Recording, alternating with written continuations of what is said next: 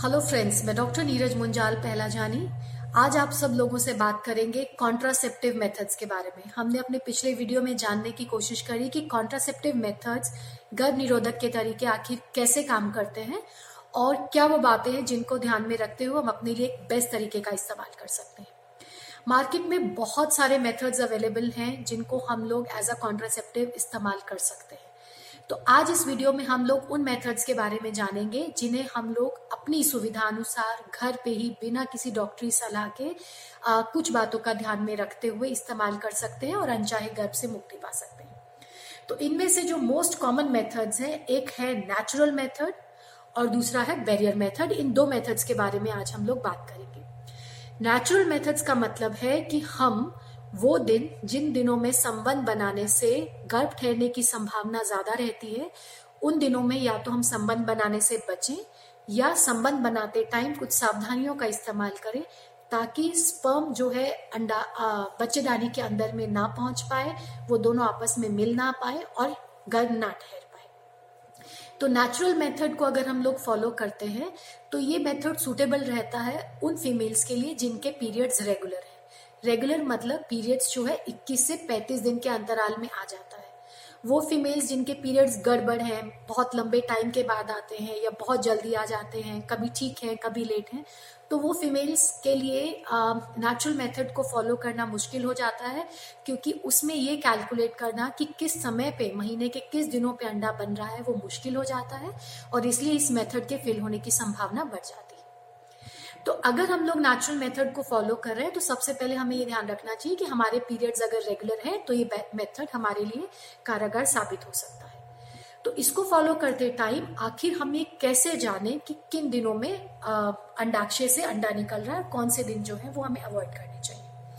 तो इसके लिए कुछ प्रिंसिपल्स हैं, जो पहला प्रिंसिपल ये है कि जब अंडाक्षय से अंडा रिलीज़ होता है तो फीमेल्स के बॉडी टेम्परेचर में चेंजेस आते हैं। जो टेम्परेचर है, थोड़ा सा बढ़ जाता है।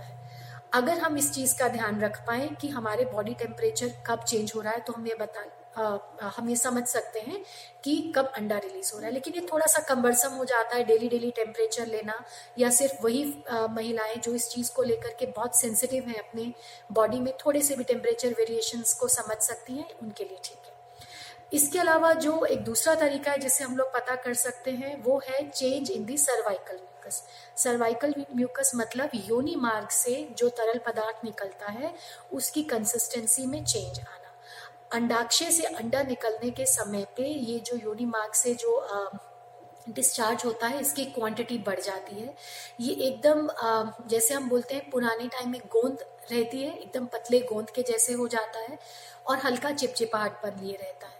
तो अगर आप ये नोट कर रहे हैं कि हाल फ़िलहाल में ही जो वजाइनल डिस्चार्ज है वो बढ़ गया है, वो थोड़ा सा पतला हो गया, हल्का चिपचिपाहट लिए हुए है तो कोशिश करिए कि उसके एक दो दिन पहले और एक दो दिन बाद तक आप या तो संबंध ना बनाएँ और अगर संबंध बना रहे हैं तो कुछ सावधानियों का इस्तेमाल करें।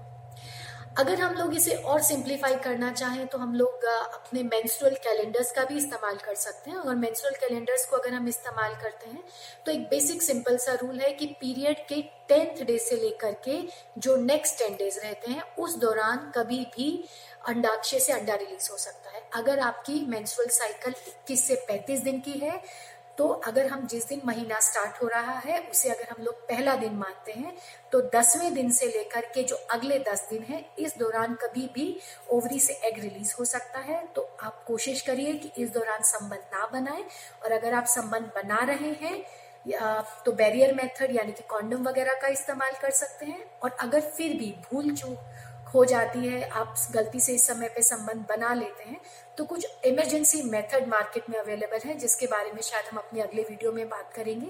उसका इस्तेमाल करके हम लोग अनचाहे गर्भ को अवॉइड कर सकते हैं। तो ये तो बात हुई कि नेचुरल मेथड्स की। दूसरा आज हम जो इस वीडियो में बात करने वाले हैं, वो है बैरियर मेथड बैरियर मतलब रुकावट। इस कॉन्ट्रासेप्टिव मेथड में हम एक तरीके की रुकावट क्रिएट करते हैं ताकि स्पर्म स्पर्म मतलब मेल गैमीट्स जो है, वो बच्चेदानी में पहुँच नहीं पाए। अगर स्पर्म बच्चेदानी में नहीं पहुंचेगा तो ऑब्वियसली वो अंडे से नहीं मिल पाएगा और हम लोग अनवांटेड प्रेगनेंसीज को अवॉइड कर सकते हैं। तो क्या वो तरीके हैं जिसके चलते हम लोग ये बैरियर या ऐसी दीवार को खड़ी कर सकते हैं? तो इसके लिए मार्केट में बहुत सारी चीज़ें हैं जो बहुत कॉमनली एक वेल नोन बैरियर मेथड है, वो है कॉन्डम्स कॉन्डम्स अक्सर लोग समझते हैं कि सिर्फ़ मेल्स के लिए ही होते हैं, ये एक बहुत बड़ा मिथ है। फीमेल्स के लिए भी कॉन्डम्स मार्केट में अवेलेबल रहते हैं, लेकिन दोनों के बीच में थोड़ा सा अंतर रहता है। अब अगर हम कॉन्डम्स का इस्तेमाल करते हैं तो कॉन्ट्रासेप्टिव इफ़ेक्ट के साथ साथ इसका एक बहुत बड़ा एडवांटेज ये है कि ये हमें सेक्शुअली ट्रांसमिटेड डिजीजेस यानी कि यौन संबंधित जो बीमारियाँ रहती हैं, उससे भी बचाता है।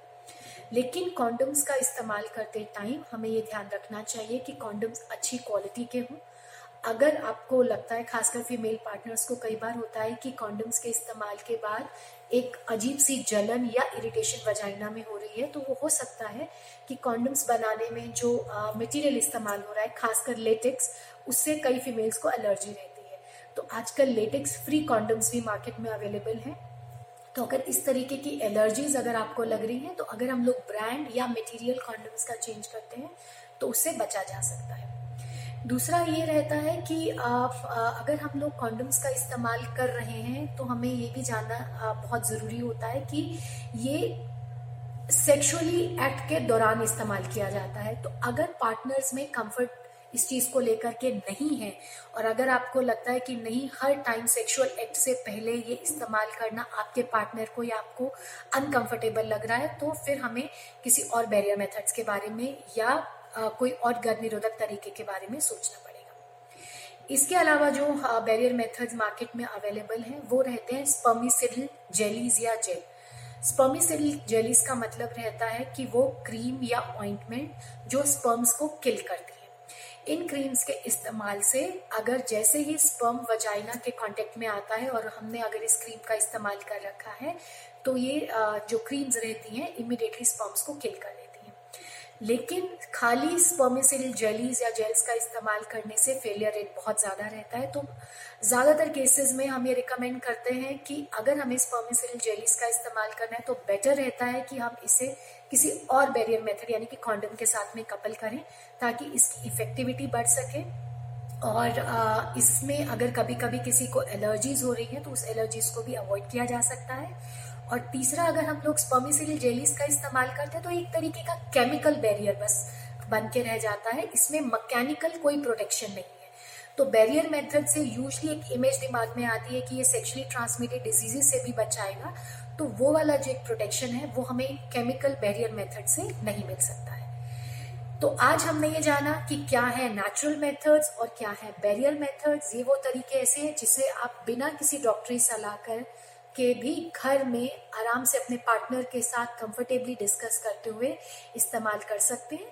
अगर हम इन तरीकों को सही से इस्तेमाल करते हैं तो ये बहुत ही इफ़ेक्टिव और कारागार तरीके हैं। और इसके साथ साथ में ये हमें सेक्सुअली ट्रांसमिटेड डिजीजेस से भी बचाता है। हम आने वाली अपनी और कॉन्ट्रासेप्टिव सीरीज़ में बात करेंगे और गर्भ निरोधक तरीकों के बारे में, जिनमें हमें कभी कभी डॉक्टरी सलाह की भी ज़रूरत पड़ती है या कुछ खास बातों का भी उसमें ध्यान रखना पड़ता है। Thank you, friends.